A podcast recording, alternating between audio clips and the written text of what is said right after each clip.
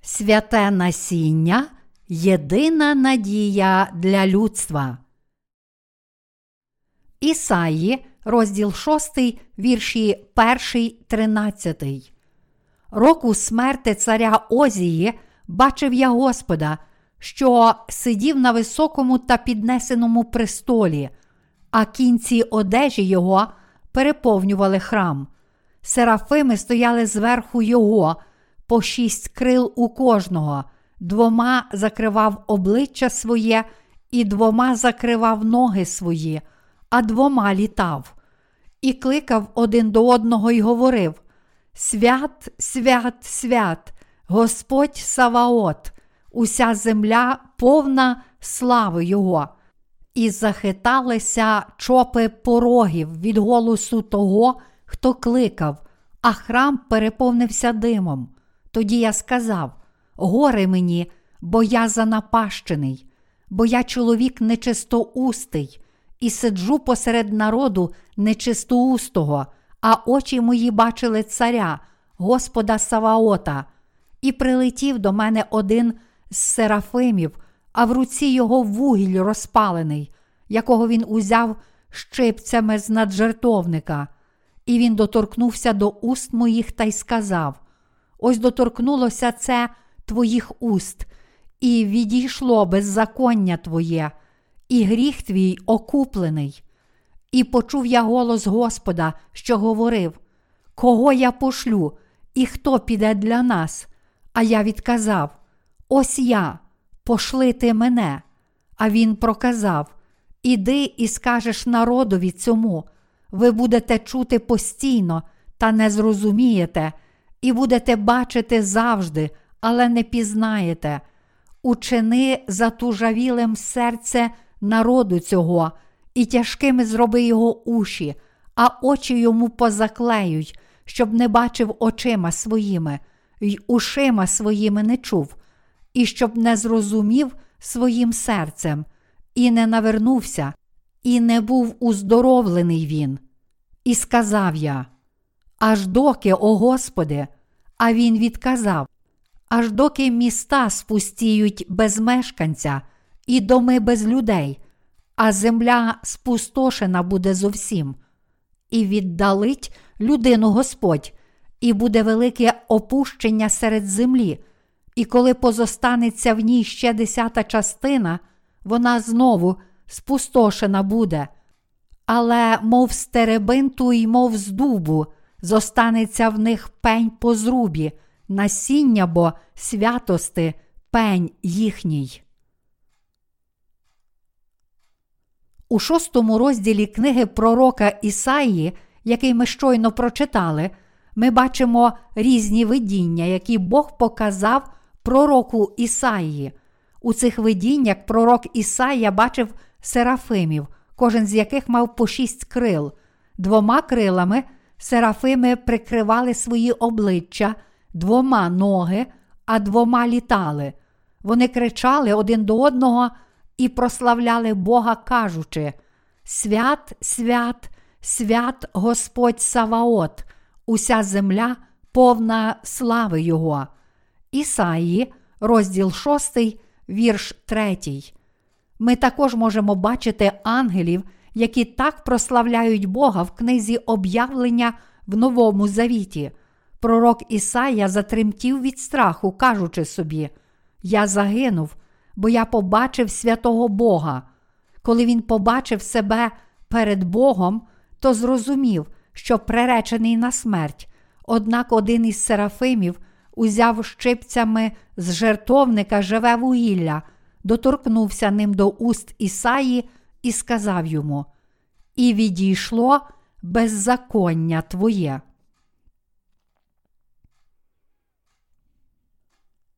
Ставши ворогом Божим, важко повністю перемінитися. Тим, хто став ворогом Божим, важко навернутися і спастися. Коли Бог сказав, і хто піде для нас, пророк Ісая відповів: Ось я, пошли ти мене. Ісаї, розділ 6, вірш 8. Тоді Бог промовив: учини затужавілим серце народу цього, і тяжкими зроби його уші, а очі йому позаклеюй, щоб не бачив очима своїми, й ушима своїми не чув, і щоб не зрозумів своїм серцем, і не навернувся, і не був уздоровлений він. Ісаї, розділ 6, вірш 10. Коли Бог дивився на занепалий народ Ізраїля, він турбувався про те, щоб вони повернулися до нього і зцілилися. Це означає, що народ Ізраїля не міг відвернутися від своєї опозиції до Бога і навернутися до нього. Іншими словами, Бог говорив, що народ Ізраїля повинен змінити своє серце і навернутися до нього, і що без цього справжнього, щирого покаяння вони не зможуть вирішити проблему своїх гріхів, просто попросивши у Бога пробачити їх. Таке нещире покаяння є дуже хибним. Отже, якби народ Ізраїля навернувся до Бога, щиросердно не розкаявшись у своєму гріху протистояння йому лише заради полегшення своїх страждань, то таке дволике покаяння лише образило б Бога. Тому перше, що мав зробити ізраїльський народ, це щиро відвернутися серцем від свого бунту проти Бога. Якби вони навернулися до Бога без справжнього покаяння, лише для того, щоб дати собі виправдання, Бог ніколи не визнав би цього. Вони заслужено постануть перед Божим судом за свій гріх повстання проти нього. Бог судить тих, кого судить, і дарує благодать тим, кому дарує благодать. Ми повинні пам'ятати, що Бог справедливий. В Ісаї, розділ 6, вірш 13 сказано. І коли позостанеться в ній ще десята частина, вона знову спустошена буде, але, мов стеребинту й мов з дубу, зостанеться в них пень по зрубі, насіння бо святости пень їхній. Коли Бог дивився на свій народ, він скептично ставився до того, що вони зможуть відвернутися від свого гріха і долопоклонства, навернутися до Бога і перестати жити таким гріховним життям, поклоняючись ідолам і виступаючи проти Бога. Хоча Бог і вимагав від ізраїльського народу припинити таке життя, вони не могли зупинитися. Уявімо собі, що ізраїльський народ відвернувся від свого гріха протистояння Богові і навернувся до нього. Тоді для Бога було б цілком доречно побачити їхні гріхи і прийняти їх. Бог дав їм багато можливостей навернутися, однак вони все ще відмовлялися відвернутися від гріха і долопоклонства. Це тому, що їхнє бунтівне бажання протистояти Богові було глибоко вкорінене в їхніх серцях, як заплутаний клубок, який перейшов до них від їхніх предків.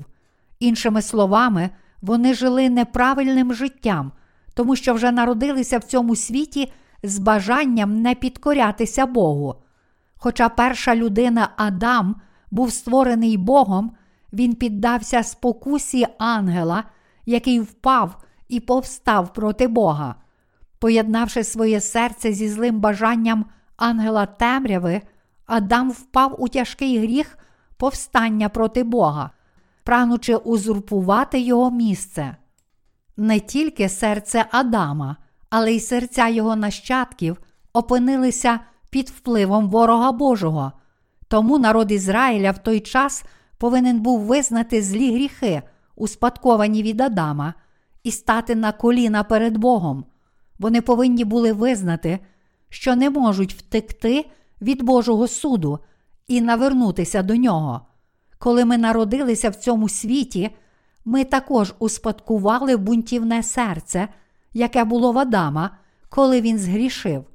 Ми мали б усвідомити, що оскільки за своєю природою ми народилися з бажанням не підкорятися, а протистояти Богові, ми можемо отримати Божі благословення тільки тоді, коли визнаємо перед Ним свої злі гріхи. Сьогодні ми теж маємо повністю визнати гріхи, які ми вчинили, повставши проти Бога. Ви також повинні визнати перед Богом, що коли ви народилися в цьому світі, у вашому серці вже було бажання протистояти йому, і що ви жили з цим бажанням. Всі люди мусять навернутися до Ісуса Христа, Спасителя людства, і визнати Євангеліє води та духа, яке Він дав нам по благодаті спасіння. Всі люди мають визнати, що вони успадкували гріх Адама і донині живуть як противники Бога, і смиренно просити Бога про Його милосердя. Люди мають навернутися до Бога і щиро покаятися, щоб зцілитися від тих гріхів, які вони вчинили, коли протистояли Богу. Вони також повинні усвідомити, що неможливо навернутися до Бога, не визнавши, що за своєю природою вони є противниками Бога, які повстають проти нього. Для того, щоб кожен з нас міг по-справжньому покаятися перед Богом і отримати спасіння від своїх гріхів, ми мусимо спочатку мати віру, щоб визнати Божу владу, Його святість і Його честь. Ти теж повинен визнати, що твоє серце прагнуло протистояти Богові. Отже, ми маємо віддатися Божій святості, вірити і прославляти Його милосердні благословення, благодать милосердя і праведне спасіння, щоб повернутися до такого величного і милосердного Бога, ми мусимо визнати, що це було б неможливо без керівництва Слова Божого і допомоги Святого Духа, і ми повинні отримати цю допомогу вірою в Ісуса Христа. З приходом епохи Нового Завіту всі люди повинні усвідомити, що без допомоги євангельського слова, води та духа, які наш Господь дав нам як свій дар, неможливо досягти справжнього спасіння. Не забуваймо про це, адже ми народилися з глибоко грішним серцем, яке прагне протистояти Богові та Його Слову. Оскільки ми жили як вороги Божі, наша єдина остання надія це праведний подвиг Ісуса Христа, Сина Божого. Свою надію на визволення від усіх наших гріхів у цьому світі ми покладаємо на Ісуса Христа, який прийшов шукати нас євангельським словом води та духа. Тому саме вірою в Ісуса Христа та Його правдиве визволення ми можемо досягти нашого істинного спасіння і все завдяки Богу. Спочатку збагнімо місію Ісуса Христа, яка становить істину спасіння. Це розуміння досягається через Слово спасіння, яке Ісус Христос обіцяв людству. Щоб спокутувати гріхи людства, Ісус Христос добровільно віддав себе Богові Отцеві як спокутну жертву для відпущення гріхів. Саме тоді, коли ми віримо в це істинне спасіння, ми по-справжньому звільняємося. Маємо усвідомити, що в епоху Нового Завіту Ісус Христос звершив справу погашення гріхів людства істинним євангельським словом води та духа. Тепер ми повинні серцем вірити в істину спасіння, яка прийшла до нас через євангельське слово води та духа. Коли ми маємо цю віру, наше спасіння стає досконалим завдяки праведності Ісуса Христа. Коли ми віримо в євангельське слово води та духа, в Євангеліє про відпущення гріхів, яке вчинив для нас Ісус Христос, тоді нарешті можемо навернутися до істинно святого Бога. Саме тоді ми навертаємося до святого Бога, який нас створив, прославляємо Його праведність і успадковуємо життя вічне. Щоб наша віра була схвалена святим Богом, ми повинні мати переконання, що євангельське слово про воду і духа якого дав нам Ісус Христос, є справжньою істиною. Наше спасіння звершилося через спокутну жертву Ісуса Христа, який обіцяв, що Він сплатив ціну гріхів людства. Тепер ми повинні надію свою покладати тільки на Ісуса Христа. До сьогодні кожна людина живе тим самим життям, що й народ Ізраїля в старозавітні часи, тобто всі люди живуть як вороги Бога, оскільки народ Ізраїля в давнину жив як противник Бога, виступаючи проти нього і Його слова, він заслужив на великі страждання під ярмом іншого народу, щоб врятувати ізраїльський народ від усіх гріхів, які вони скоїли. Бог змусив свого Сина Ісуса Христа заплатити ціну жертви. Кожне людське життя в Божих очах незмінно було загубленою вівцею. Я вже згадував, що для того, щоб люди могли навернутися до Бога, вони повинні визнати, що за своєю природою вони противились Божій святості та величі, так як Адам за своєю природою. Коли люди оплакують свій гріх непослуху Богові, ворота Його спасіння і благодаті нарешті відчиняються. Ми повинні стати на коліна перед євангельською істиною води та духа, яку Ісус Христос дав людству, визнати свої гріхи і прийняти благодать спасіння, яку пропонує Бог. Маємо визнати, що всі ми були приречені бути вкинутими в пекло і зазнати Божого осуду за гріх проти нього і Його слова. Ми не повинні забувати, що справжнє спасіння досягається лише тоді, коли ми визнаємо, що стали на бік нашого ворога і виступили проти Бога.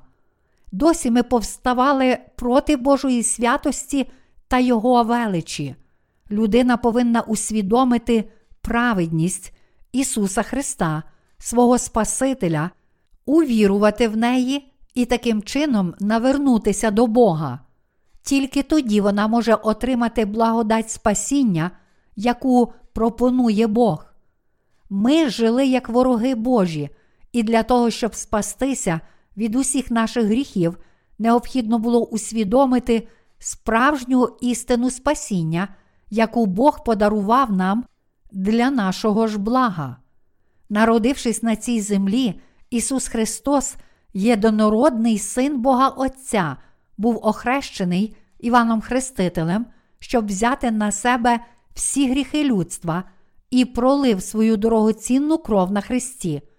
Нам слід мати віру в те, що це хрещення Ісуса і Його кров були жертвою самозречення заради відкуплення, яку Господь приніс, щоб змити наші гріхи.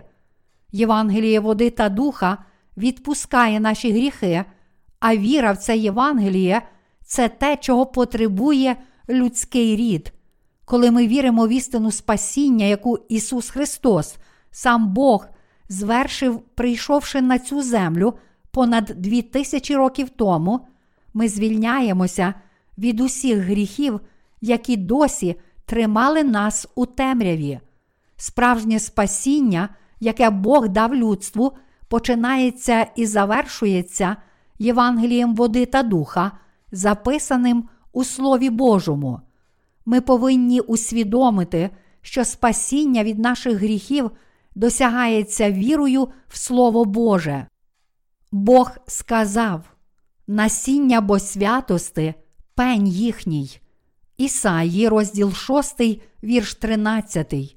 Для всіх грішників, які живуть на цій землі, спасіння може бути досягнуте лише тоді, коли вони повірять у праведну жертву Ісуса Христа, який є святим насінням. Ця віра є єдиною надією для всіх, хто донині залишається грішником. Ми можемо знайти справжню надію лише тоді, коли віримо, що Господь здійснив істинне відпущення гріхів євангельською істиною води та духа. Боже об'явлення, яке побачив пророк Ісая, говорить про Його благодать спасіння, що прийде в епоху Нового Завіту. Всі люди впали в гріх, але євангельське слово води та духа врятує їх від усіх гріхів. І Ісус Христос дасть це Євангеліє кожному, хто в нього вірить. Чи всі ми благословенні стати Божими дітьми, залежить від того, чи всім серцем віримо в істинне, євангельське слово про воду і духа, яке Ісус Христос дав нам як прощення гріхів. Людство не може спастися, покладаючись на релігії світу. Люди мають усвідомити, що неможливо врятуватися від гріхів, покладаючись на будь-яку існуючу земну релігію. Релігії цього світу вчать, що людина може потрапити до Царства Небесного після смерті, тільки якщо вона спокутує свої гріхи власними добрими справами. Вони вважають, що єдиним способом вирішити проблему своїх гріхів є бути доброчесним і робити багато добрих справ. Вони покладаються на власні думки, вважаючи, що якщо покаються у гріхах, які виходять з їхніх сердець і розуму, і будуть жити доброчесним життям, то зможуть позбутися усіх цих гріхів, вірячи в свої власні добрі вчинки, а не в Бога і Його Слово, вони даремно думають, що завдяки своїм добродійствам зможуть досягти неба. Але ж вони помиляються, навіть коли їм пропонують дане Богом істинне слово спасіння, вони не можуть його зрозуміти. Віруючі теж вважають, що їхні гріхи потроху загладжуються, коли вони каються у своїх провинах. Це жахливе й хибне уявлення. Навіть у християнських громадах багато людей думають, що їхні гріхи поступово змиваються Божою благодаттю, коли вони вирішують більше не грішити і крок за кроком підносять молитви покаяння. Як на мене, такі молитви покаяння, які підносять християни, нічим не відрізняються від релігій світу. Іншими словами, ці християни просто практикують релігійне життя з тими ж думками, що й інші релігійні люди цього світу. З часом вони самі побачать, як їхня вперта релігійна віра випаровується і закінчується жалюгідним провалом, щоб ці введені в оману християни відвернулися від усіх гріхів, які вони скоїли до сьогоднішнього дня, противлячись Богу, вони повинні навернутися до євангельського слова про воду і духа, яке дав нам Ісус Христос. Без віри в це євангельське слово про воду і духа неможливо відвернутися від помилкових догм. Вони повинні усвідомити, що всі ті зусилля, які вони докладали в своїх молитвах покаяння, щоб звільнитися від своїх гріхів, абсолютно марні. Чому? Тому що за своєю природою всі люди народилися з первородним гріхом противлення Богові, а також тому, що вони не можуть не продовжувати чинити такі гріхи в майбутньому, щоб звільнити грішників від їхніх гріхів, Спаситель людства приніс замість нас жертву спасіння через Євангеліє води та духа, і віра в це єдиний спосіб для всіх людей відвернутися від гріха бунту проти Бога і навернутися до нього. Людство може навернутися до Бога лише тоді, коли повірить у справу спасіння, яку здійснив Ісус Христос, щоб спокутувати їхні гріхи. Ісус Христос єдина надія людства. Для всіх людей залишилася тільки одна надія вірити в справу спасіння Ісуса Христа як вічне блаженство. Тільки ця віра є їхньою надією. Через хрещення, яке Він прийняв від Івана Хрестителя, Ісус Христос раз і назавжди поніс на собі гріхи людства, яке повстало проти Бога. Він заплатив за всі гріхи людства, будучи розп'ятим на смерть, взявши на себе гріхи цього світу, даючи людству справжню надію.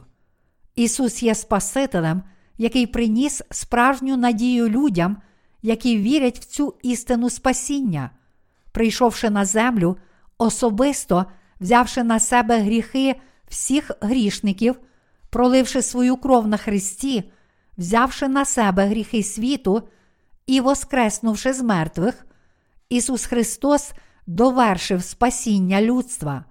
Господь дарував прощення гріхів і нове життя всім, хто серцем повірить у праведну місію, яку Він виконав заради нас. Тому ми повинні усвідомити, що, вірячи в істинне євангельське слово спасіння, яке прийшло водою і духом, ми можемо звільнитися від усіх гріхів, які ми вчинили до сьогоднішнього дня, противлячись Богу. Ми віримо в євангельське слово про воду і духа, яке дав нам Ісус, але в минулому ми не знали, як отримати справжнє спасіння вірою, тому що дуже довго були ув'язнені гріхом противлення Богові. Благодать спасіння для людства стала можливою завдяки хрещенню, через яке Ісус Христос взяв на себе їхні гріхи, жертві, яку Він приніс на Христі, і силі Його Воскресіння. Тепер єдиним способом для всіх нас врятуватися від наших гріхів є віра наших сердець у праведне діло спасіння, яке сповнив Ісус Христос, щоб спокутувати наші гріхи, коли прийшов на цю землю дві тисячі років тому.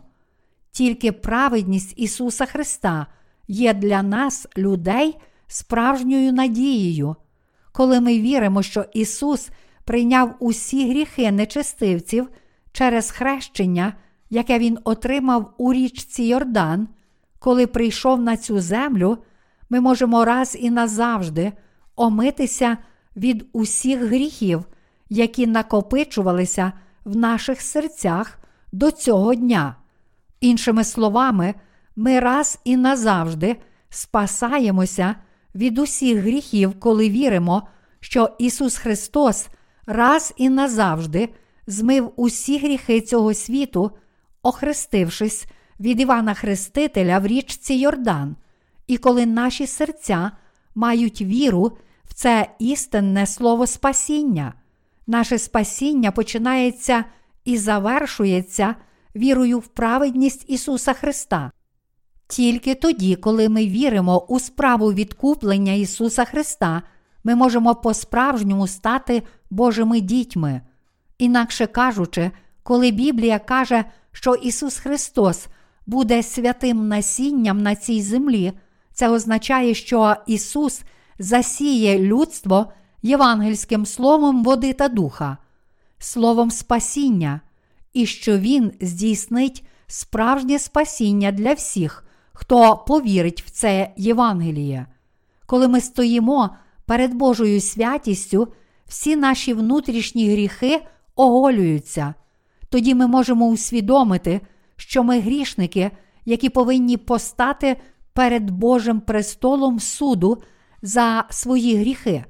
Ми можемо досягти справжнього спасіння не через Божий закон, а лише повіривши серцем у Слово праведності Ісуса Христа. Ми часто цитуємо Біблію і кажемо: ми спасаємося від наших гріхів лише вірою нашого серця. Це означає, що справжнє спасіння можливе, не покладаючись на наші власні праведні справи, а лише розуміючи і вірячи в праведне діло Ісуса Христа. Тому ми повинні вірити в праведну справу спасіння, яку зробив для нас Ісус Христос, прийняти це Слово в своє серце і дякувати за нього Богові. Євангельське Слово від Господа про воду і духа дає можливість кожному осягнути спасіння, повіривши в це істинне слово вічного блаженства. Той, хто щиро вірить у євангельське слово про воду і духа, як істину про відпущення гріхів, раз і назавжди отримує спасіння від усіх своїх гріхів. Іншими словами, ви можете омитися від усіх своїх гріхів, тільки якщо вірите в євангельське слово про воду і духа, яке Ісус сповнив для нас. Вірою, безмежно дякуємо Ісусу Христу, Богу нашому. У сьогоднішньому читанні святого Письма Біблія говорить, що серафими прославляли Бога, прикриваючи свої обличчя двома крилами, ноги двома крилами і літаючи на двох крилах. Ангели, згадані в сьогоднішньому уривку, це не ті ангели, які повстали проти Бога. Хоча ці ангели не повстали проти Бога, ми бачимо, що вони все ж закрили свої обличчя і ноги крилами, бо не могли знести викриття своєї нечистоти перед Божою святістю. Так і ми, коли усвідомлюємо Божу святість, наша нечистота оголюється ще більше, і в результаті ми розуміємо, що не можемо не померти за свої гріхи. І в цей момент ми також усвідомлюємо, що благодать спасіння близька до нас. І на небі, і на землі тільки триєдиний Бог є святим. Не тільки ангели тремтіли перед такою святістю, але й пророк Ісая також боявся.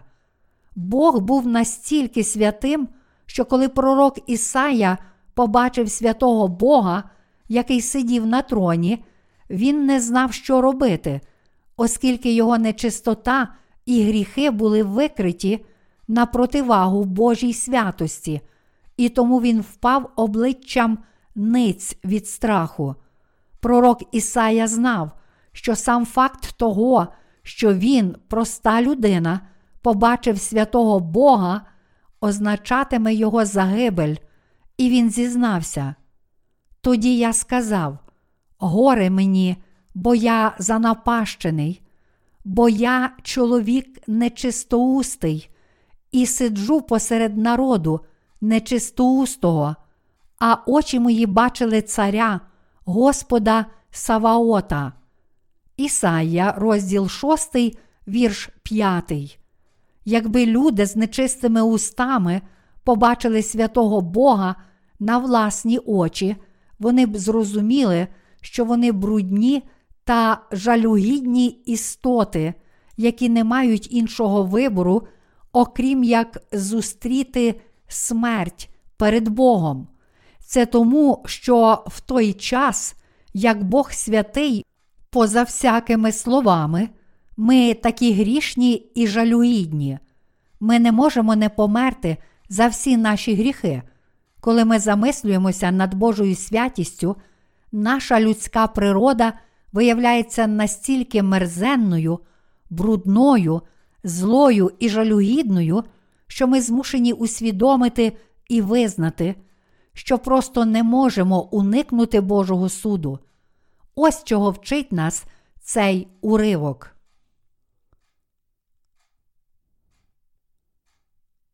Хто піде для нас? Коли Бог сказав, кого я пошлю, і хто піде для нас, пророк Ісая відповів: Ось я, пошли ти мене. Але Бог сказав: навіть якщо ти підеш до них, то марно, навіть якщо вони послухають мене, то чи відвернуться від гріха непокори мені? Пророк Ісая пішов до ізраїльського народу і прорік йому Слово Боже. Отримавши Боже откровення, він через своє пророцтво не тільки своїм поколінням, але й нинішнім проповідував Спасительне Євангеліє Ісуса Христа, якого не бачили аж до епохи Нового Завіту. Зокрема, пророк Ісая детально розповів про те, як прийде на землю Ісус Христос, яким Спасителем Він буде, і як Він врятує нас, взявши на себе наші гріхи і понісши їх засудження на Христі. З усіх пророків Старого Завіту, пророком, який найбільше говорив про Євангеліє Ісуса Христа, є не хто інший, як пророк Ісая. Але навіть за таких обставин Бог сказав: Ізраїльський народ не повернеться, навіть якщо ти будеш кричати до нього. Неможливо, щоб вони відвернулися від непослуху мені, прийшли до мене з власної волі і зцілилися від своїх гріхів. Це тому, що їхні серця вже відкинули Бога і відмовилися відвернутися від протистояння йому. Однак Бог знав, що якщо Він оновить їхні серця, вони прийдуть і визнають Його своїм Богом і Спасителем. Отже, через Ісуса Христа, Спасителя людства, Бог запланував спасти навіть народ Ізраїля. Бог чекає і зараз, знаючи, що вони прийдуть увірувати в Його праведність, і таким чином спасуться від усіх своїх гріхів і прославлять Бога.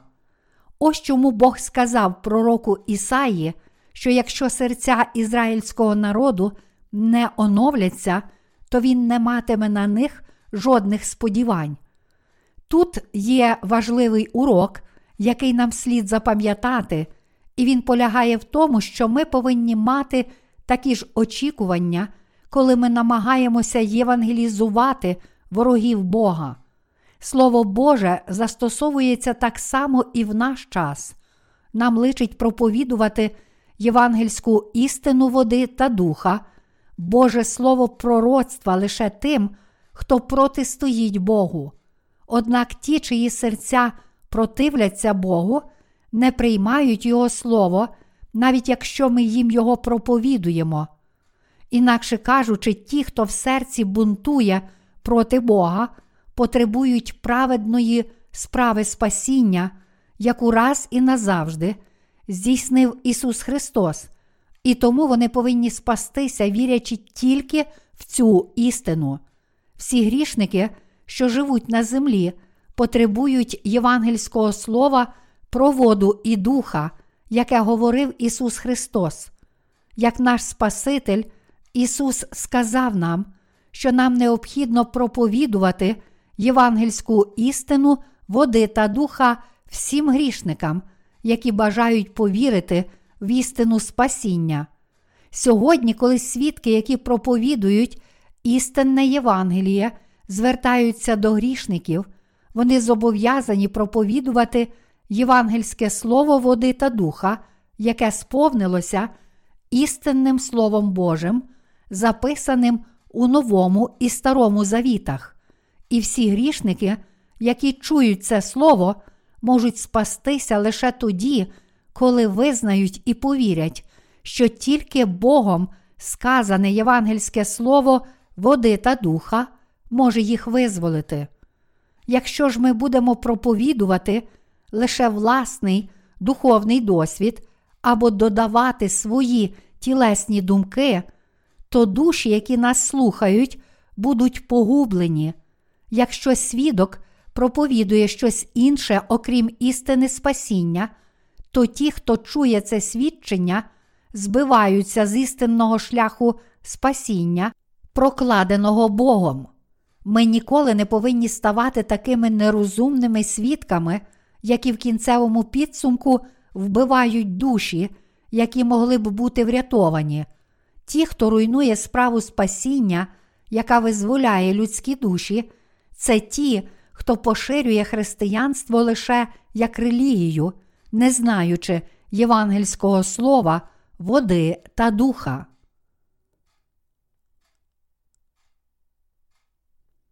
істинна місія Бога, надія людства.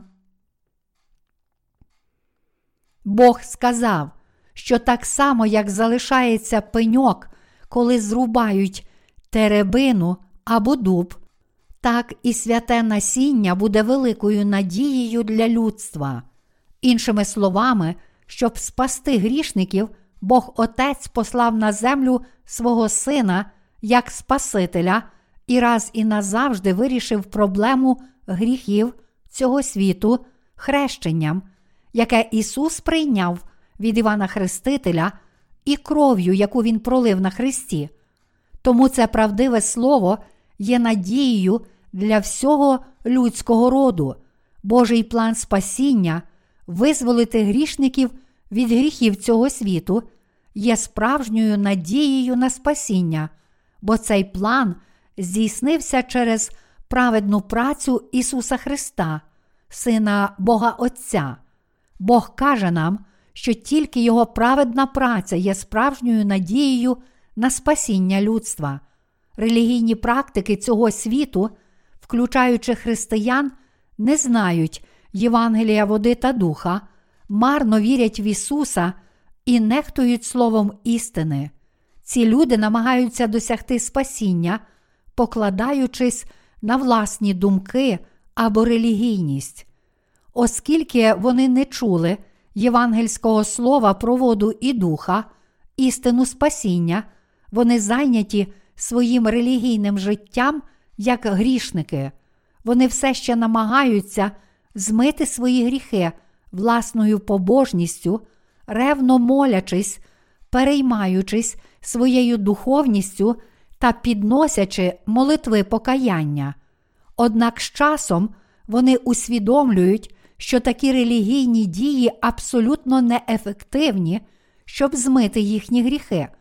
Гірше того, є християни, які, намагаючись отримати Духа Божого, йдуть у печеру, моляться під час посту і стверджують, що бачать видіння, але такий піст і молитва абсолютно не допомагають їм замолити свої гріхи. Покладаючись на власну релігійність, вони кажуть, що є добрими християнами, чия віра в Ісуса Христа бездоганна. У сучасних християнських громадах багато віруючих шукають людей, які, на їхню думку, більш духовні, ніж вони самі, і просять покласти на них руки і помолитися над ними, щоб змити їхні гріхи. Однак я впевнений, що жоден грішник не позбувся жодного гріха, жодної провини посередництвом таких духовних лідерів. Навіть якщо ці лідери можуть здаватися духовними, насправді вони є духовними шахраями і не більше, ніж лжепророками в очах Божих. Їхні думки і серця вже налаштовані на обман своїх послідовників, щоб задовольнити власні інтереси і жадібність. А те, що вони роблять, схоже, як жебрак, перебільшує своє нещастя, щоб викликати співчуття і отримати трохи їжі. Догматична віра, якої вони дотримуються, не здатна принести істинну віру грішникам. Християнські лідери, чиї гріхи залишаються в їхніх серцях, не можуть розраховувати на Божу благодать. Слід усвідомити, що є тільки один Спаситель для всіх грішників цього світу, і це Ісус Христос. А справжніми духовними лідерами, які проповідують справжню істину, є ті, хто проповідує Євангеліє води та духа, яке Ісус Христос дав людству. Ісус Христос Творець людства, і Він є істинним Спасителем, який раз і назавжди врятував нас від гріхів цього світу.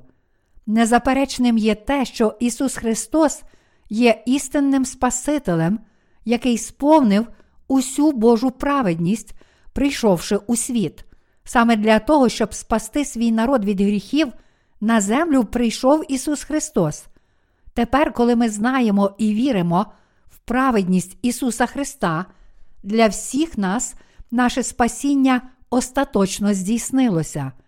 Ісус Христос, наш Спаситель, і здійсненої ним праведної істини спасіння було більш ніж достатньо, щоб врятувати нас, віруючих, від гріхів цього світу.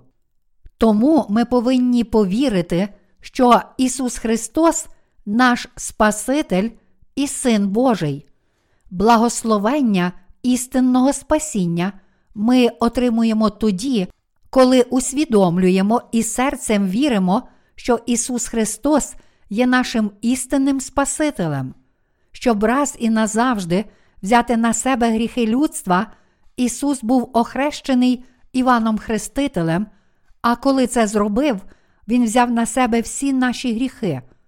Потім Він був розп'ятий, пролив свою кров на смерть і воскрес із мертвих. Таким чином, Він став нашим праведним Спасителем. Коли ми зрозуміємо цю істину і серцем повіримо в неї, то зможемо отримати справжнє прощення гріхів. Через хрещення, яке він прийняв від Івана Хрестителя, наш Господь раз і назавжди прийняв на себе гріхи цього світу і поніс їх на хрест. Взявши на себе гріхи світу, він був розп'ятий, пролив свою кров на Христі, воскрес із тілесної смерті і тим самим став істинним Спасителем для тих, хто сьогодні вірить в цю істину. Коли ми серцем віримо у дану Богом істину про народження з води та духа, то можемо остаточно стати Божими дітьми. Як віруючи в цю непохитну істину спасіння, ми можемо отримати силу жити згідно з Божою волею. Тому праведники можуть процвітати як тілом, так і духом, перебуваючи в Божій церкві. А Божа церква це те місце, де справжній відпочинок знаходять усі віруючі, бо в ній є Слово Боже. Увірувавши в Євангеліє води та духа, в істину спасіння, ми досягнули справжнє спасіння і вічне життя. Тож живімо всі вірою, дякуючи нашому Богові. Молімося до Ісуса Христа, а не до стіни плачу. Навіть сьогодні народ Ізраїля ходить до стіни плачу в Єрусалимі, щоб молитися Богу. Вони все ще противляться Богу, бо не вірять в Його Сина Ісуса Христа як свого Спасителя і Бога. Вони не відвернулися від гріха своїх предків, які повстали проти Бога, і все ще противляться йому разом зі своїми фальшивими пророками. Вони противляться Ісусу Христу, тому що живуть тим самим життям, яким жили їхні предки, тобто їхні серця єдині з Божими супротивниками. Хоча вони чинять ті самі гріхи, що й їхні предки, вони фактично забувають про свої власні гріхи. До цього дня вони живуть, не приймаючи Ісуса Христа, Сина Божого, який прийшов спасти їх та їхніх предків від усіх гріхів, які вони скоїли. Насправді, якби єврейський народ належним чином усвідомив, що Ісус Христос прийшов спасти їх від усіх гріхів і гріхів їхніх предків, хіба вони не прийняли б Його у свої серця як свого Спасителя? Саме через своє невігластво вони відкидають Ісуса. Але я вірю, що з часом єврейський народ усвідомить, що Ісус Христос є їхнім Богом Спасителем і прийме Його у своє серце. Зробімо невелику паузу і помолімося за єврейський народ. Дорогий Господи, ми молимося за народ Ізраїля. Ти не тільки наш Спаситель, але й Спаситель народу Ізраїля та всіх інших людей у цьому світі. Будь ласка, визволи їх від їхніх гріхів в ім'я Ісуса Христа. Амінь. У майбутньому єврейський народ також прийме у свої серця Ісуса Христа Спасителя. Бог приготує в їхніх серцях віру, яка визволить їх від гріхів. У недалекому майбутньому вони зрозуміють, що Ісус Христос є володарем цього Всесвіту, Господом людства, владикою всього сущого і Богом спасіння для них. Вони повірять, що Ісус Христос є Спасителем, якого вони чекали весь цей час, і покаються у своєму гріху проти Бога.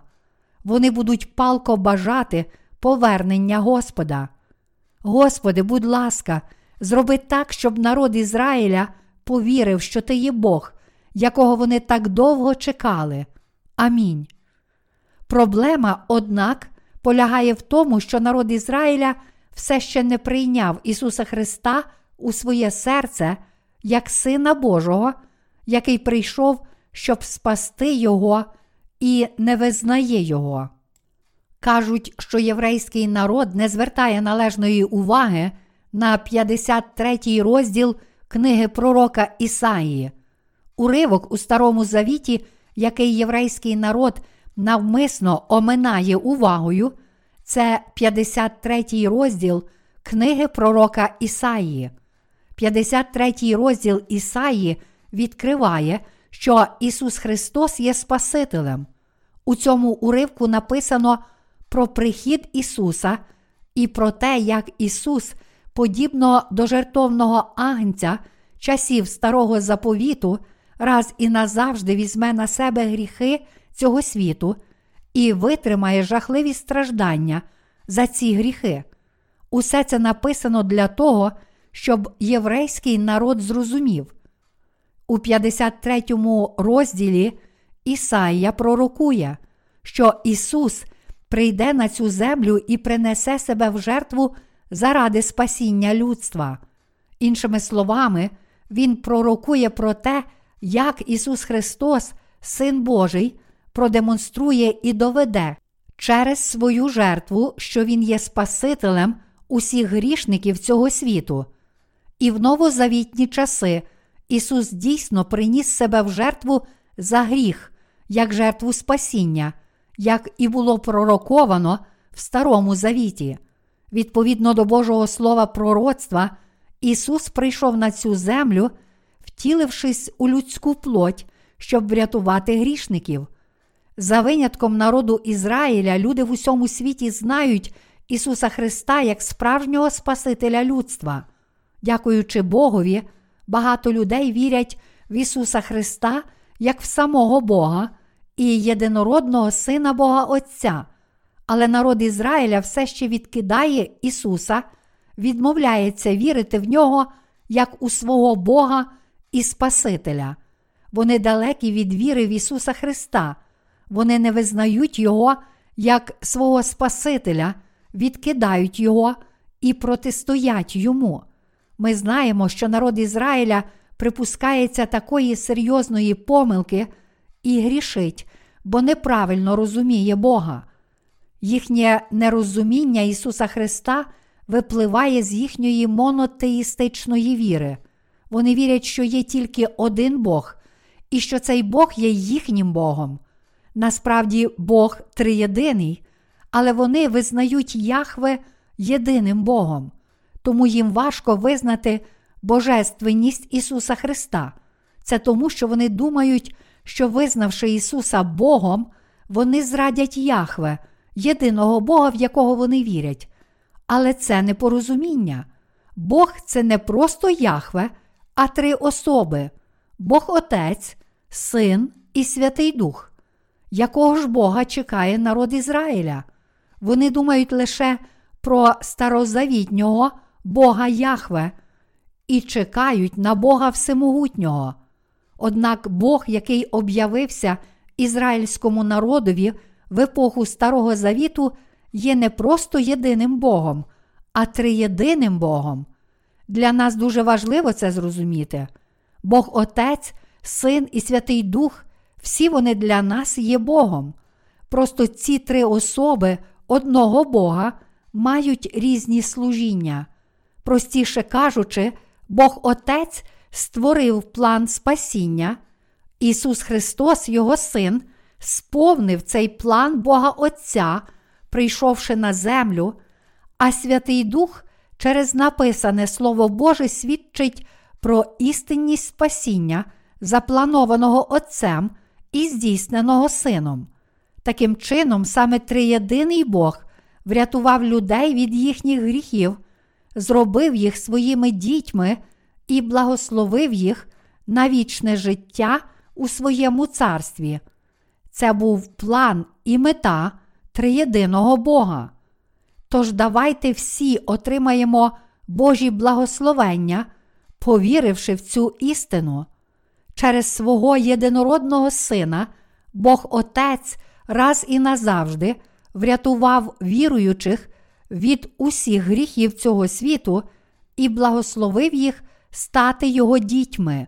Ми повинні зрозуміти істину, що єдинородний Син Божий, Ісус Христос, є Спасителем людства, що Христос викреслив гріхи людства, коли прийшов на цю землю, і що тим самим Він визволив і врятував віруючих від їхніх гріхів.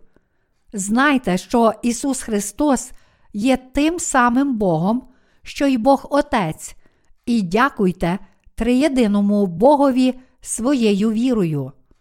Однак, оскільки сьогодні народ Ізраїля не усвідомлює, що Ісус Христос є їхнім Спасителем, вони відкидають Його, вони відштовхують Його замість того, щоб прийняти Його у своє серце. В результаті народ Ізраїля робить величезну помилку, вірячи лише старому заповіту і відкидаючи новий заповіт. Навіть сьогодні вони все ще намагаються дотримуватися Дня суботнього, як заповідав Яхве через Мойсея. Вони все ще дотримуються 613 заповідей і законів, встановлених у Старому Завіті, тому для них немає світлого майбутнього. Більше того, вони все частіше ставлять запитання, чому їхній Бог Спаситель не приходить, незважаючи на те, що вони так довго чекають на нього. Це означає, що вони позбавлені будь-якої надії. Для ізраїльського народу, як і для нас з вами, єдиною надією є Ісус Христос, Бог Спасіння це надія для ізраїльського народу, для всіх, хто серцем вірить у місію спасіння, яку здійснив Ісус Христос, прийшовши на цю землю, щоб спасти їх, відкрився шлях, щоб разі назавжди змити всі свої гріхи. Всі ми повинні бути вдячні за те, що можемо назавжди стати Божим народом, пізнавши і повіривши в Ісуса Христа як нашого Бога. Тільки всім серцем, повіривши у любов Ісуса Христа, нашого Бога, ми можемо увійти в Його царство і стати перед Ним. І ми повинні вірити, що зможемо побачити Ісуса Христа віч навіч, жити і бути з Ним кожного дня у вічності. Ми не повинні забувати, що колись ми були ворогами Бога, які ніколи не могли бути з Ним. Як люди можуть віч навіч говорити зі святим Богом? Це абсолютно неможливо, якщо не будуть прощені гріхи, які вони вчинили, серцем противлячись Богу. Тому для нас, людей, тільки праведність Ісуса Христа є надією на спасіння і вічне життя. Більше того, Ісус Христос є всім для тих, хто вірить у Божу любов і спасіння. Якби Ісус не був Спасителем людства, ми з вами не мали б зараз ніякої честі. Якби наші стосунки з Ісусом Христом закінчилися після того, як ми врятувалися від гріхів цього світу, то ми були б абсолютно безнадійними. Однак, оскільки Ісус Христос є не тільки нашим Спасителем, але й нашим Богом, ми всі через віру отримали духовні благословення небес. Істина спасіння полягає в тому, що Ісус Христос знищив наші гріхи, але якби ця істина не залишилася в наших серцях як Слово Боже, то ми були б зараз абсолютними нікчемами. Вірою, ми повинні триматися за праведність Ісуса Христа, за благословення Євангелія води та духа, які Він нам дав, за обітницю небес, яку Він нам дав, і за слово заповіту, яке Він виконає в майбутньому. Якби ми не трималися Слова Божого вірою, ми були б позбавлені будь-якої надії. Чи є щось важливе в людині, крім віри в Ісуса Христа? Коли ми досліджуємо природу людського серця в очах Бога, то бачимо, що там немає абсолютно нічого праведного. Однак завдяки Ісусу Христу ми маємо одну річ, яка нас відрізняє, і це Його любов і праведність, в яку ми віримо через Його Слово. Ще від початку ми були створені на Божий образ і подобу. Це означає, що Бог від самого початку планував наше спасіння, щоб ми всі могли жити як Його діти, і Він створив нас згідно зі своїм задумом. Ось чому, незважаючи на те, що раніше ми поєднали свої серця з противниками Божими, ми стали важливими в очах Божих, бо віримо в Його спасіння і в Його слово провидіння. Від днів же Івана Хрестителя й досі Царство Небесне здобувається силою. У першому Петра, розділ 1, вірш 23, Біблія твердить. Бо народжені ви не з тлінного насіння, але з нетлінного, Словом Божим, живим та тривалим. Інакше кажучи, Новий Завіт також переконує, що святе насіння це пень цієї землі. Бог залишив своє слово пророцтва і його виконання як написане Писання для нас сьогодні.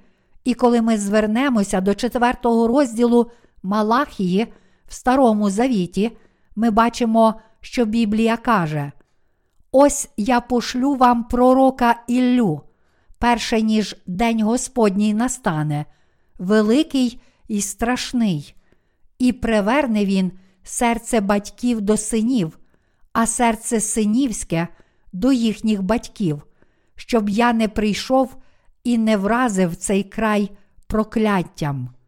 Малахії, розділ 4, вірші 5, 6.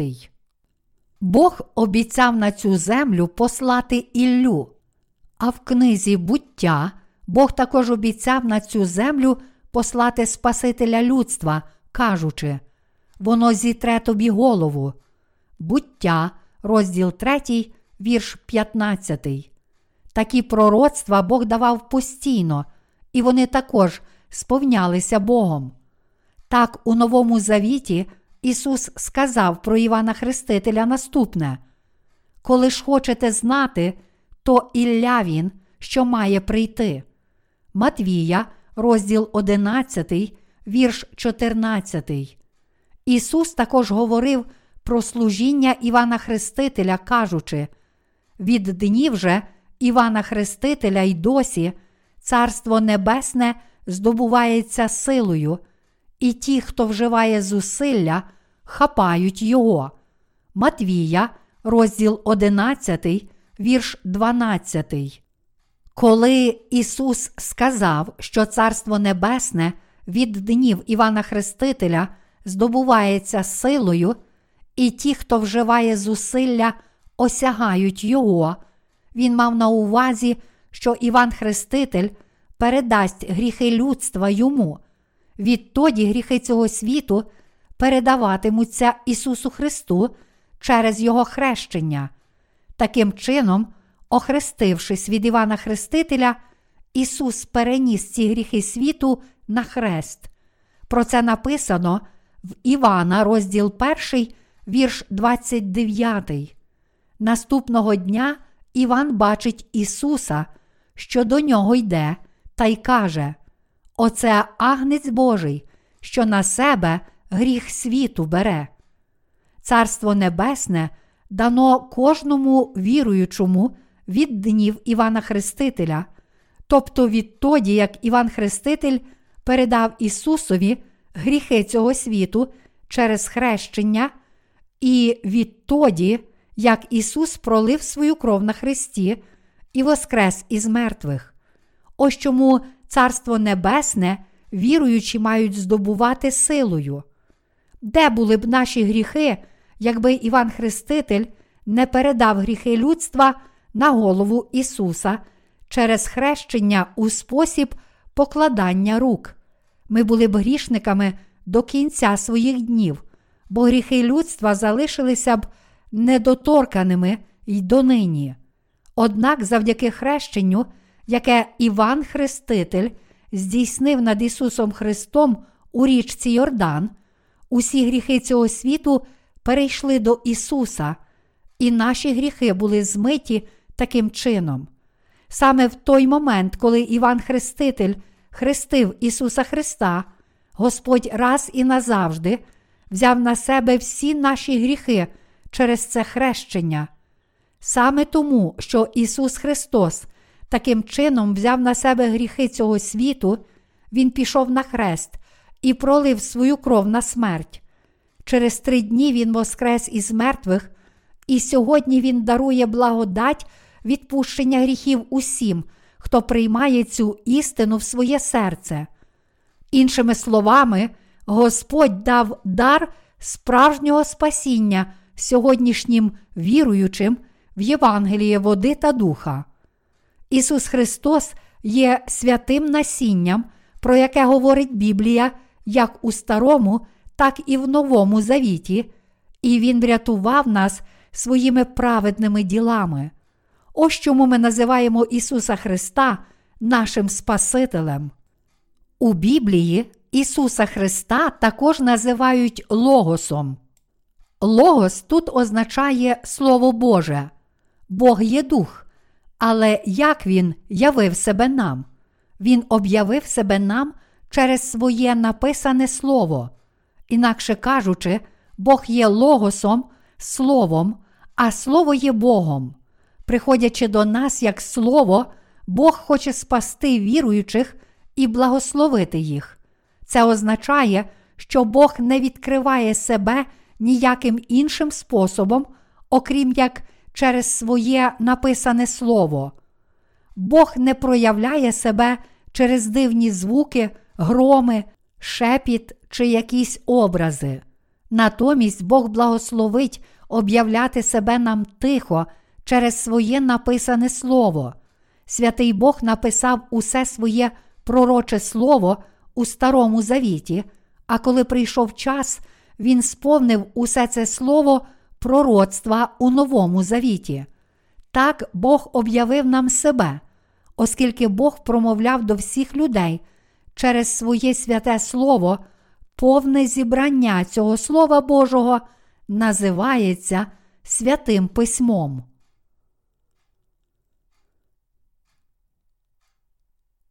Бог промовляє до нас через своє істинне Писання. Бог промовляє до нас через своє написане Слово. Я раз і назавжди візьму на себе ваші гріхи, хрестившись від Івана Хрестителя. Я буду засуджений за всі ваші гріхи, буду розп'ятий на смерть, взявши на себе гріхи цього світу. Я воскресну з цієї смерті, і таким чином повністю спасу всіх вас, хто вірує в мене. Якщо ви просто повірите з мого написаного слова, що я спас вас таким чином, ви будете врятовані від усіх ваших гріхів, незалежно від стану вашої душі. Якщо ви просто визнаєте свої гріхи переді мною, визнаєте, що вам загрожує загибель за ваші гріхи, і повірите своїм серцем, що я врятував вас від них, ви станете моїм народом. Тепер ви можете врятуватися від своїх гріхів, сміливо прийти до святого Бога і до мене, і жити у моїй присутності без жодного сорому. Вірте в те, що я кажу вам, і роздумуйте над моїм словом, тоді ви будете благословенні увійти і жити на небесах. Через своє слово Бог говорив до нас про все, що Він зробив для нас, і все сповнилося згідно з цим словом. Оскільки Бог промовляв до нас через написане Слово, відтепер наша надія залежить від Бога і Його написаного слова. Написане Слово Боже містить обітниці, які Бог дав людству. І так само, як Бог говорив, коли прийшов час, до нас прийшов Ісус Христос.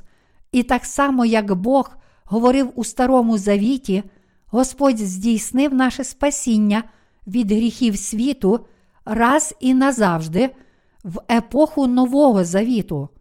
Наше спасіння залежить від того, про що говорив і що зробив Бог. Тому, крім віри, в написане Слово Боже, нам не потрібна жодна особиста праця. Вірте в Слово Боже, написане в старому і новому заповітах. Вірте в проповіді, які пояснюють написане Слово Боже, тоді у ваше серце прийде благословенне Боже прощення гріхів.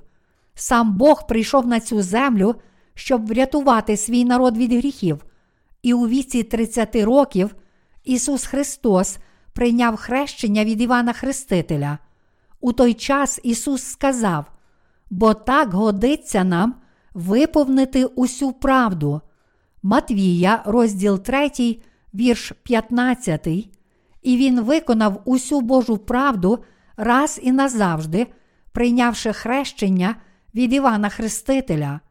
У цьому полягало значення хрещення, яке Ісус прийняв від Івана Хрестителя. Саме через хрещення Ісус Христос раз і назавжди взяв на себе наші гріхи. І оскільки Ісус взяв на себе гріхи цього світу, охрестившись, Він зміг понести ці гріхи на хрест. В Івана, розділ 1, вірш 29 написано: Оце агнець Божий, що на себе гріх світу бере. Оскільки Ісус взяв на себе гріхи світу через хрещення, і оскільки Він пролив свою кров на Христі, беручи на себе ці гріхи, Він дав нове життя всім, хто вірить в нього. Ісус завершив свою місію спасіння на Христі, і Він воскрес із мертвих. Біблія каже: Я Воскресення і життя. Івана, розділ 11, вірш 25. Ісус сам сказав нам тут, що Він є Господом Воскресіння. Саме через Його написане Слово ми пізнали цього Бога Воскресіння. Саме через Боже Слово ми повірили в нього, і саме через цю віру ми отримали вічне життя. Тепер ми можемо стати Божими дітьми завдяки нашому послуху віри в євангельське слово води та духа. Отже, завдяки нашому Богові та Його написаному Слову ми маємо справжню надію. Людство не може знайти жодної надії, окрім Ісуса Христа та написаного Слова Божого, тому що тільки Бог може принести нам справжнє спасіння і надію на небеса. Ми повинні усвідомити, що тільки наш Бог і Його написане Слово є джерелом справжньої надії для людства, оскільки Слово, яке Ісус Христос промовив до нас, має силу, воно може принести нам прощення гріхів і вічне життя.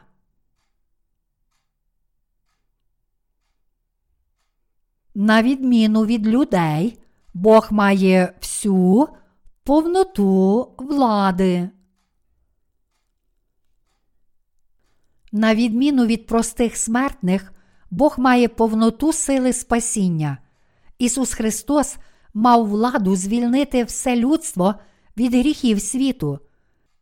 Ісус Христос мав владу прийти на цю землю, втілившись у людську плоть, хоча Він сам є Богом, і Він мав більш ніж достатньо сили, щоб зберегти і виконати слово заповіту, яке Він промовив до нас. Як Спаситель усіх грішників, Він міг звільнити їх від їхніх гріхів, саме тому, що Ісус, по суті, є самим Богом, Він міг виконати свої обітниці своєю силою. Через тіло жінки Ісус Христос міг прийти на цю землю, втілившись у такій самій плоті, як ми. Він зробив це, щоб дотримати Боже Слово обітниці, що Він прийде, щоб принести спасіння людству, і Він зміг раз і назавжди взяти на себе гріхи людства через хрещення, яке йому уділив Іван Хреститель. Оскільки сам Ісус за своєю природою не мав жодного гріха, Він воскресив представника людства і наказав йому, Івану Хрестителю, передати йому гріхи цього світу.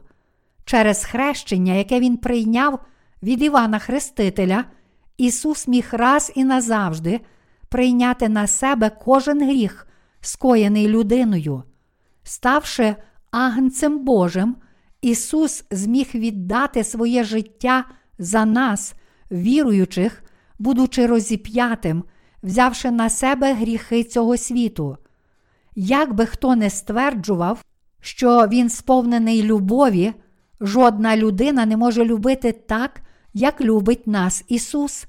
Деякі люди можуть бути готові бути розіп'ятими на смерть за своїх близьких, але жодна звичайна людина не може зробити цього для іншої людини. Однак, як сам Бог, Ісус Христос мав силу по-справжньому любити всіх людей.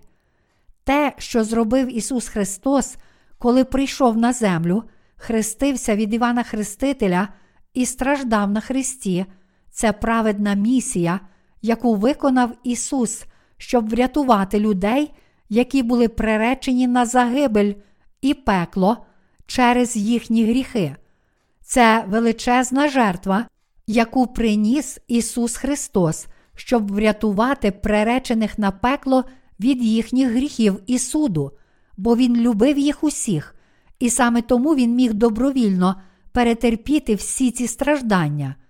Отже, через воду і кров Ісус Христос сам особисто виконав Божу справу спасіння людей від їхніх гріхів, коли прийшов на цю землю.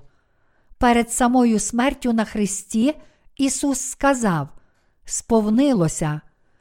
Потім Він воскресив своє тіло.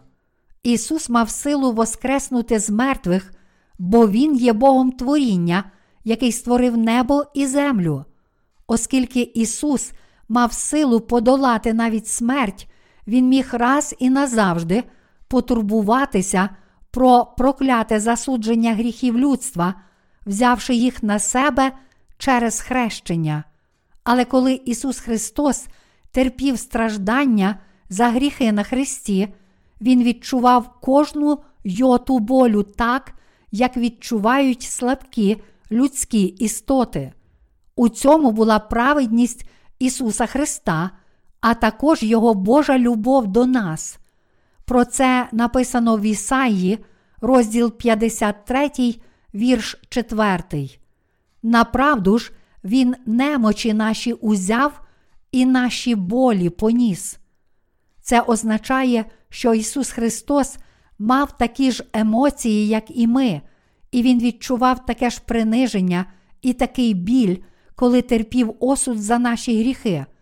Різниця, однак, полягає в тому, що Він мав силу спасіння, щоб раз і назавжди звільнити людство від усіх його гріхів. Наш Бог вічний і всемогутній, і Його сила спасіння вічна. Це тому, що Ісус Христос не просте створіння, подібне до людей, а самосущий Бог. Саме тому його називають Яхве. Ісус Христос має силу спасіння і творення. Так, створивши цей світ і все, що в ньому є, Він може знищити перше небо і першу землю, і створити нове небо і нову землю. Ісус Христос має таку владу, і Він є Богом, який нас створив. Раз і назавжди врятувавши всіх грішників цього світу від усіх їхніх гріхів, Ісус Христос дозволив спастися тим з нас, хто вірить у Його святе Слово обітниці. Коли Ісус Христос прийшов на цю землю, Він раз і назавжди виконав завіт, який обіцяв нам згідно зі своїм Словом. Тепер Ісус каже нам всім серцем вірити у Слово праведності, яке Він сам сповнив. І Він благословив тих, хто вірить у Божу праведність, отримати прощення всіх гріхів своєї плоті і серця. Ісус Христос, який живий завжди і зараз, зробив нас, своїх віруючих, Божими дітьми, а також дарував вічне прощення гріхів і вічне життя всім, хто вірить у Слово Боже. Оскільки ми віримо, що Він є Христос, Він благословив нас увійти і жити вічно в Царстві Небесному. Тепер ми, люди, можемо спастися від усіх наших гріхів, повіривши в Слово Спасіння, яке Ісус Христос промовив до нас. Ісус Христос дозволив кожному, хто вірить у виконане ним Слово Спасіння, стати Божою дитиною. Це стало можливим лише завдяки могутньому Слову, яке Ісус Христос, Всемогутній, сповнив для нас. Це ніколи не може бути досягнуто нашими власними зусиллями чи працею. Тільки Ісус Христос є істинним Богом для всіх нас, хто вірить в Євангелії води та духа через Його Слово. Він не тільки врятував віруючих у Євангелії води, крові та духа, але й подарував їм вічне життя. І Він відкрив нам цю істину в деталях через своє Слово. Через те, що наші прародичі Адам і Ева стали на бік ворога Божого, ми всі були приречені на Боже прокляття. Однак Бог прийшов до нас і пообіцяв, що Він особисто врятує нас. І згідно з цією обіцянкою, Господь справді визволив усіх нас, хто серцем вірить у євангельське слово води та духа від гріхів цього світу. Ось так, незважаючи на те, що ми були приречені на пекло за свої гріхи, Господь наш Ісус Христос врятував нас від гріхів світу і осуду за ці гріхи найчеснішим, найсправедливішим чином раз і назавжди.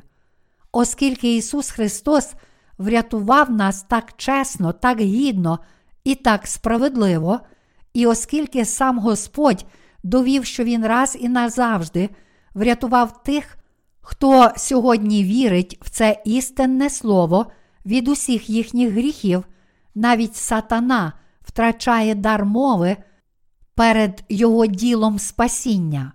Дивовижна Божа справедливість означає, що Він врятував усіх людей від їхніх гріхів абсолютно справедливо.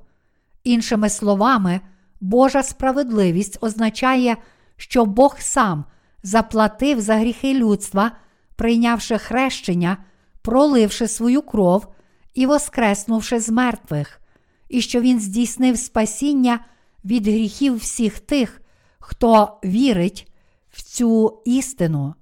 У цьому полягає Божа справедливість і Його любов до тих з нас, хто тепер вірить в євангельське слово води та духа. Інакше кажучи, Бог не спас людство упереджено чи несправедливо. Наскільки дивовижним є Боже справедливе спасіння людства, людям нелегко бути справедливими. Як би вони не намагалися бути справедливими до всіх, їм це часто не вдається. У нашому метушливому повсякденному житті ми часто не приділяємо достатньо уваги іншим, і в результаті це викликає непорозуміння. Таким чином, наша несправедливість неминуче викривається. Це тому, що всі ми люди. Через наші людські слабкості ми іноді отримуємо несправедливі результати, хоч мали чудові наміри або зазнаємо невдачі, коли робимо все можливе, щоб бути справедливими. Тому я часто прошу керівників наших команд бути справедливими та збалансованими, коли йдеться про призначення завдань різним працівникам. Нашою вірою в праведне Слово Всемогутнього Бога, тобто Ісуса Христа, ми були звільнені від усіх гріхів світу. Ісус Христос прийшов за нами з любов'ю і благословив нас народитися знову з води та духа, і ми були врятовані від наших гріхів, повіривши в Його любов і спасіння. Наше спасіння залежало від праведної місії Ісуса Христа. Ми змогли врятуватися від усіх гріхів світу вірою, тому що повірили в Його праведну місію спасіння. Господь обіцяв нам, що коли ми повіримо в праведне спасіння, яке Він здійснив для нас, Він дасть нам право стати Божими дітьми. Відповідно, ми дійсно змогли стати Божими дітьми, просто повіривши в праведне спасіння, здійснене Ісусом Христом. Ми отримали прощення гріхів, серцем повіривши в написане Слово Боже. Навіть зараз у наших серцях немає гріха.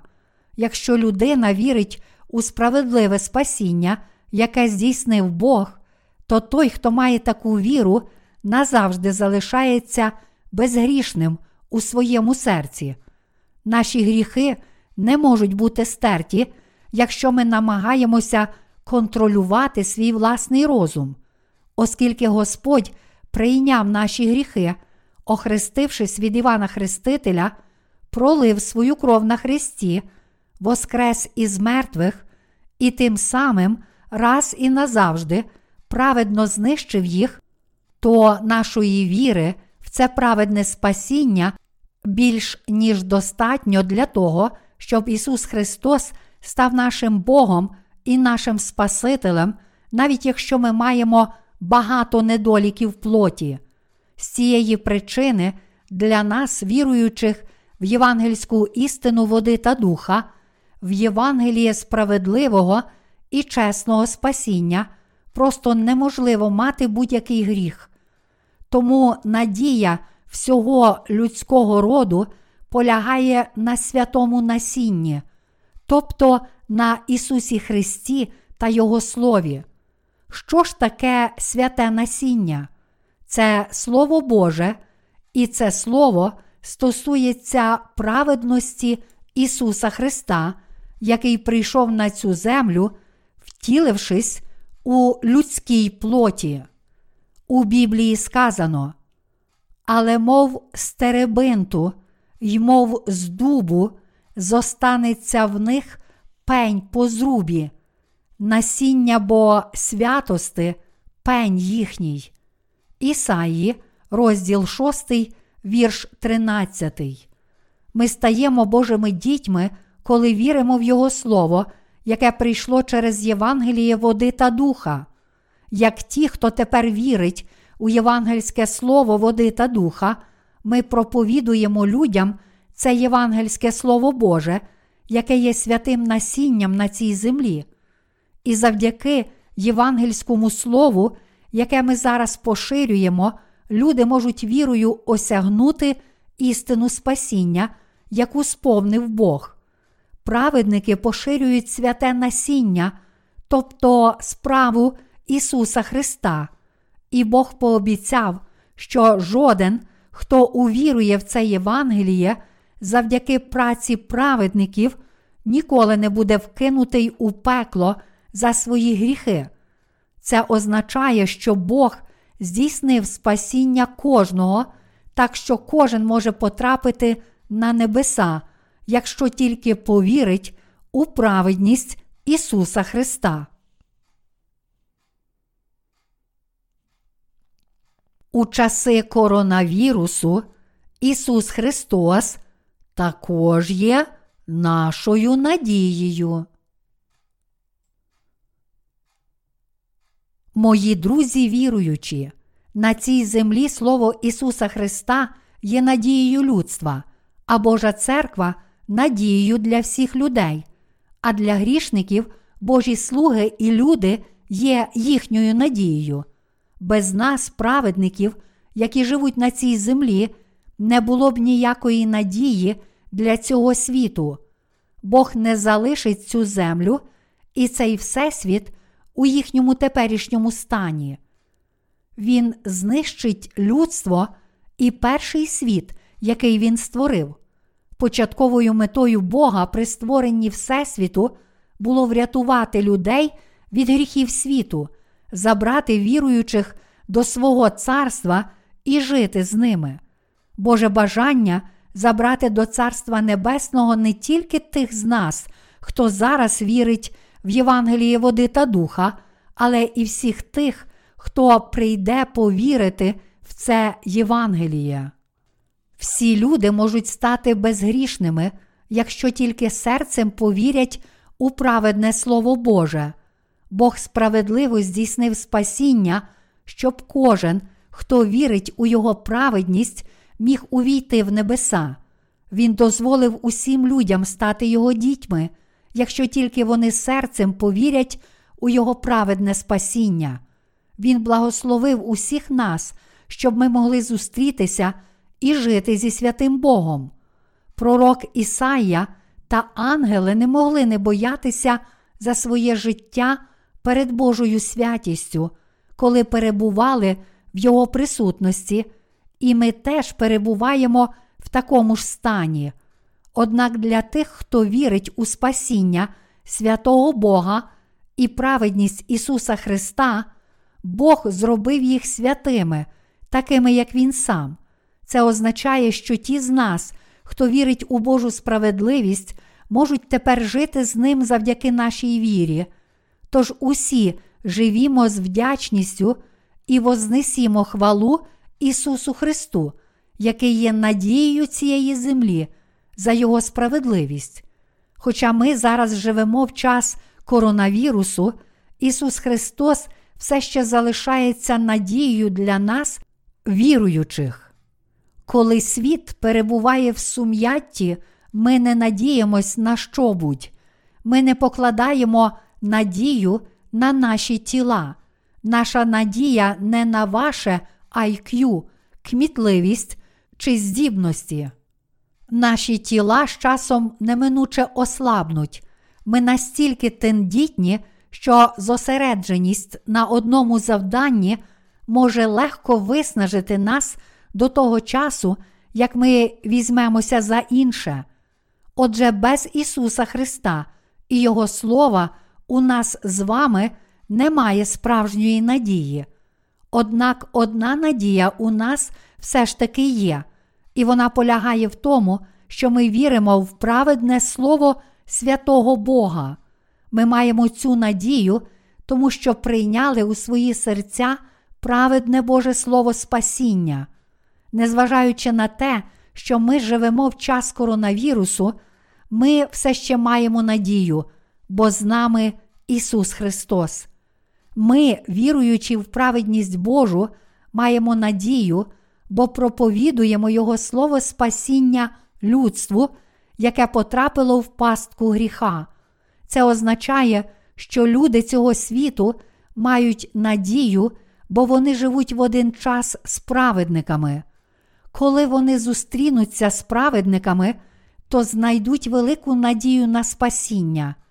Завдяки праведникам, які вірять у Божу справедливість, грішники не тільки спасуться від своїх гріхів, але й вірою увійдуть до вічного Царства Божого. Інакше кажучи, надія всього людства тепер на нас з вами, які вірять в євангельське слово води та духа. Справжня надія кожної людини у святому, істинному євангельському слові Ісуса Христа. Ніде більше людство не може знайти справжню надію на спасіння. Ми маємо надію на спасіння завдяки праведності Ісуса Христа. Коли ми молимося до Бога і думаємо, що те, про що ми просимо, є неможливим, ми можемо мати надію, покладаючись на Бога. Ми просимо Бога про наші потреби, коли молимось до Нього, кажучи йому, що ми віримо в Його Слово, що Бог сам сказав нам просити Його, і що ми віримо, що Він виконає всі наші потреби, захистить нас усіх і благословить нас. В епоху Старого Завіту надія покладалася лише на Бога Отця, але в епоху Нового Завіту ми можемо молитися як до Бога Отця, так і до Ісуса Христа. Ісус сказав в Євангелії від Івана: Чи ви не молилися в моє ім'я? Я відповім вам, коли ви будете молитися в моє ім'я. Ось чому ми молимося до Ісуса Христа.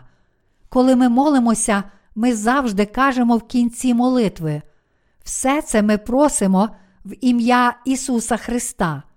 Ми промовляємо це в кінці кожної молитви, тому що Ісус є нашою надією, нашим справжнім Спасителем і нашим Богом. Завдяки нашій вірі в Ісуса Христа, нашого Бога, ми тепер маємо право стати в Його присутність. Ми отримали прощення гріхів і святі Божі благословення, повіривши в Його Слово, бо ми молимося в ім'я Ісуса Христа. Саме тому, що Ісус раз і назавжди врятував тебе і мене від усіх гріхів цього світу, коли ми молимося до Нього, ми кажемо. Ми молимося в ім'я Ісуса. Завдяки нашій вірі в Ісуса, нашого Спасителя, ми можемо тепер стати в присутності Бога Отця, оскільки Ісус Христос любить нас і змив наші гріхи, наша віра в нього є необхідною. Віра в Слово Ісуса Христа приносить справжню надію людству і кожному з нас. Ми всі віримо в Ісуса Христа як нашого Бога. Ми ніщо, якщо не маємо віри в Ісуса Христа. Тому ми повинні вірити в Ісуса Христа, і ця віра досягається вірою в Слово Боже.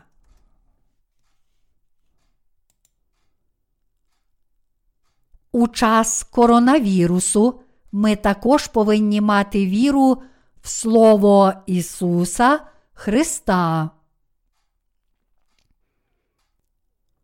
Продовжуючи наше життя в епоху коронавірусу, мусимо мати тверду віру в Слово Ісуса Христа.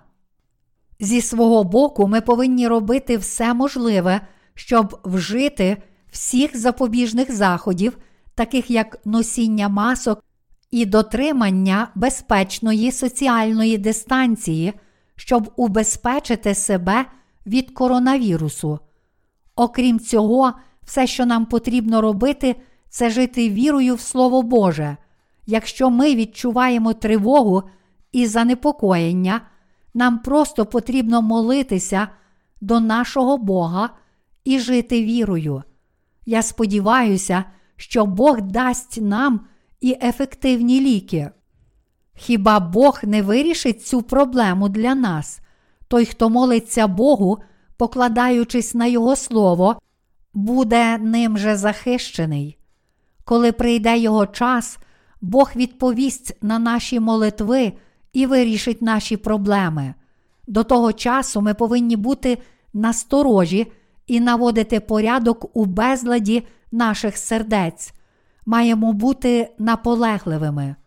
нашу надію покладаємо на Ісуса Христа та Його святе Слово.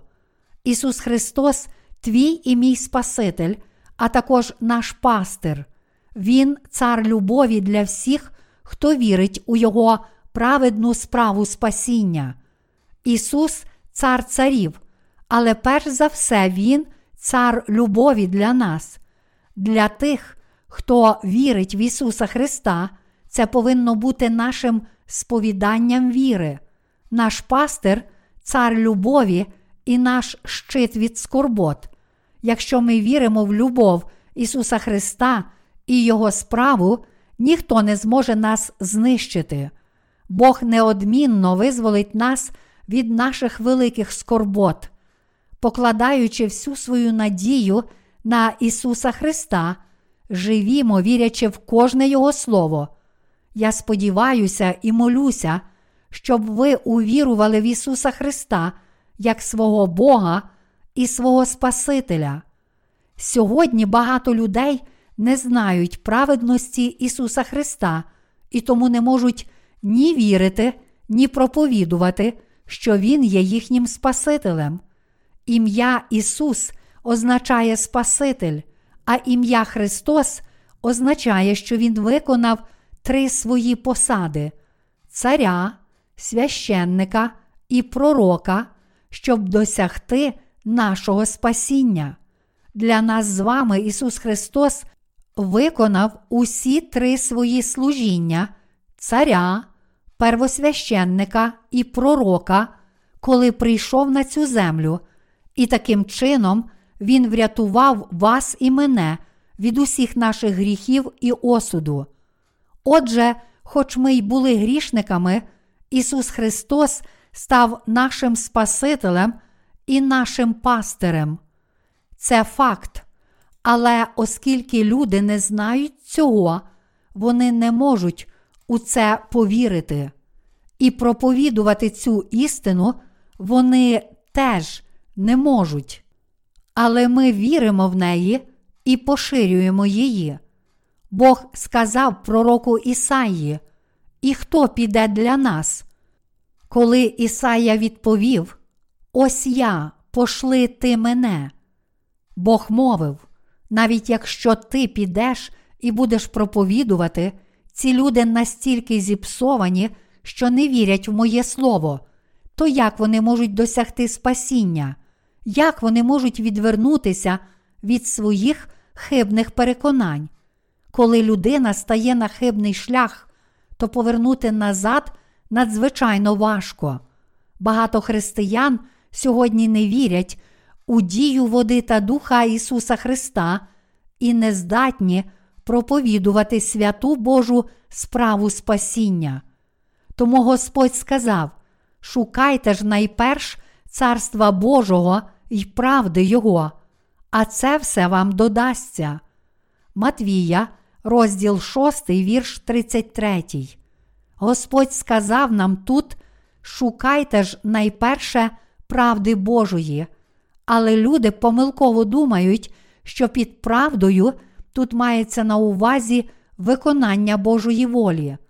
Однак, коли Господь сказав нам, шукайте ж найперш Царства Божого і правди Його, Він закликав нас спочатку повірити в Божий промисел, тобто в істину спасіння, яку Бог здійснив для нас, людей, і яка полягає в тому, що ми повинні виконувати Його волю. І це також означає, що ми повинні насамперед поширювати віру в Божу праведність. Бог каже нам проповідувати людям віру в Його праведність, а не просто жити доброчесно чи робити багато пожертвувань. Бог сказав: Шукайте ж найперш Царства Божого й правди Його. Що тут означає Його правда? Це означає те, що є правильним і справедливим. Іншими словами, Бог каже нам вірити, що Він врятував нас від наших гріхів справедливо і чесно, і що Ісус Христос, хрещенням, яке Він прийняв від Івана Хрестителя, і кров'ю, яку Він пролив на Христі, вирішив проблему гріхів для всіх без винятку, не залишивши жодної людини в цьому світі. Ісус Христос дарував справжнє спасіння і нове життя всім нам, хто вірить у хрещення, яке Він прийняв від Івана Хрестителя і в кров, яку Він пролив на Христі. Наскільки справедливою є ця істина спасіння? Невже з усіх людей у цьому світі Ісус через своє хрещення взяв на себе гріхи лише одних людей, не взявши на себе гріхів інших людей? Ні, звичайно ж, ні. Це було б несправедливо.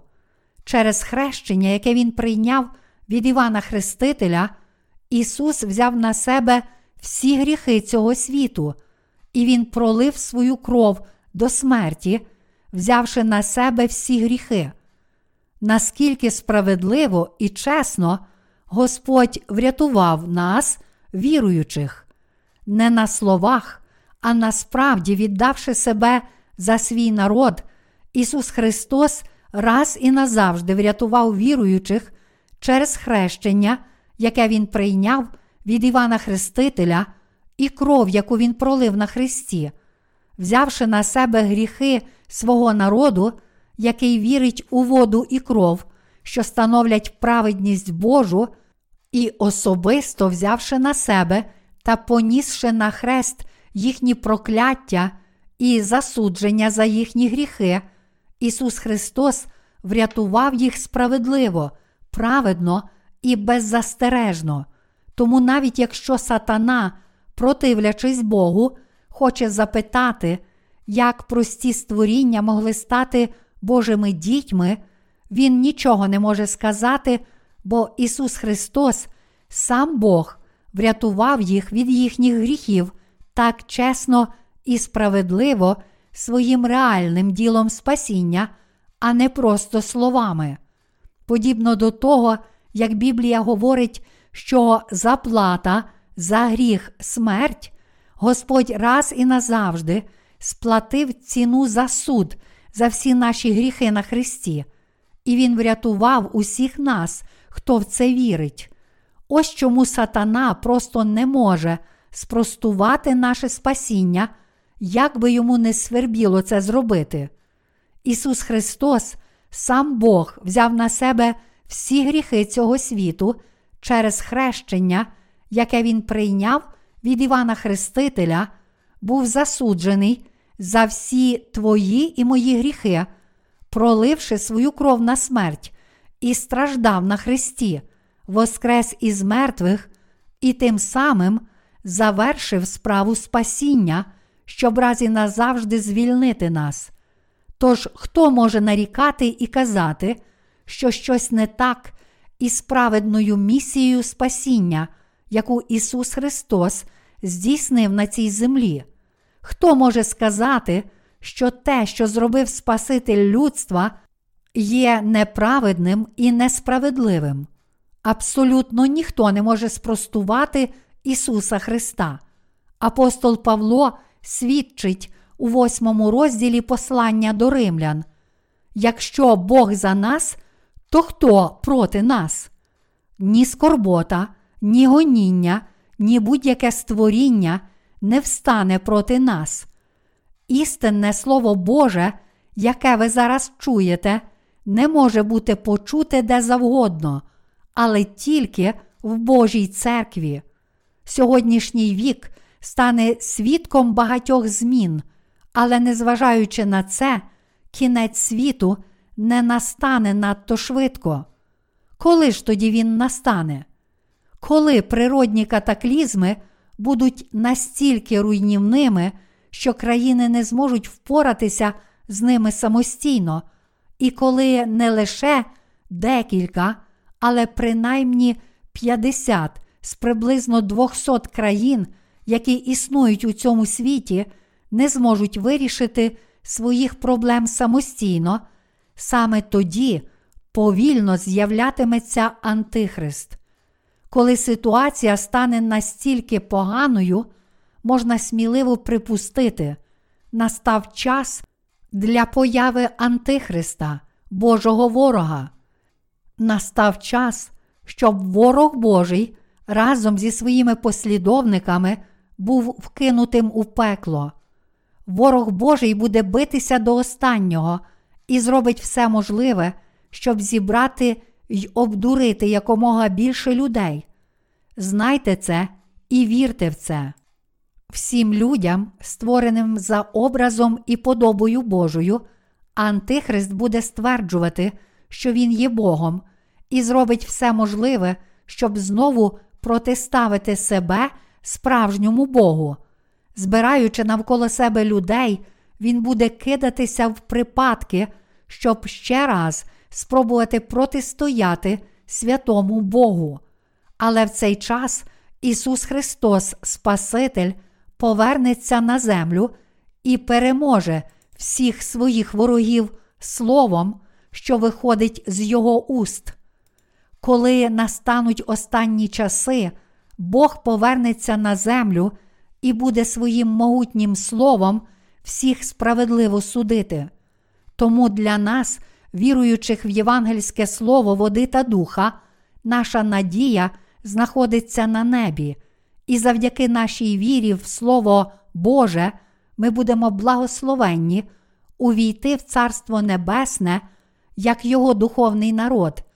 Я сподіваюся і щиро молюся, щоб ви всі усвідомили, наскільки благословенна наша віра в Євангелії води та духа, і яке благословенне слово ви зараз слухаєте. Разом з усіма вами я прославляю Бога і віддаю йому всю свою подяку на віки вічні. Бог завжди буде з вами і зі мною. Аллілуя!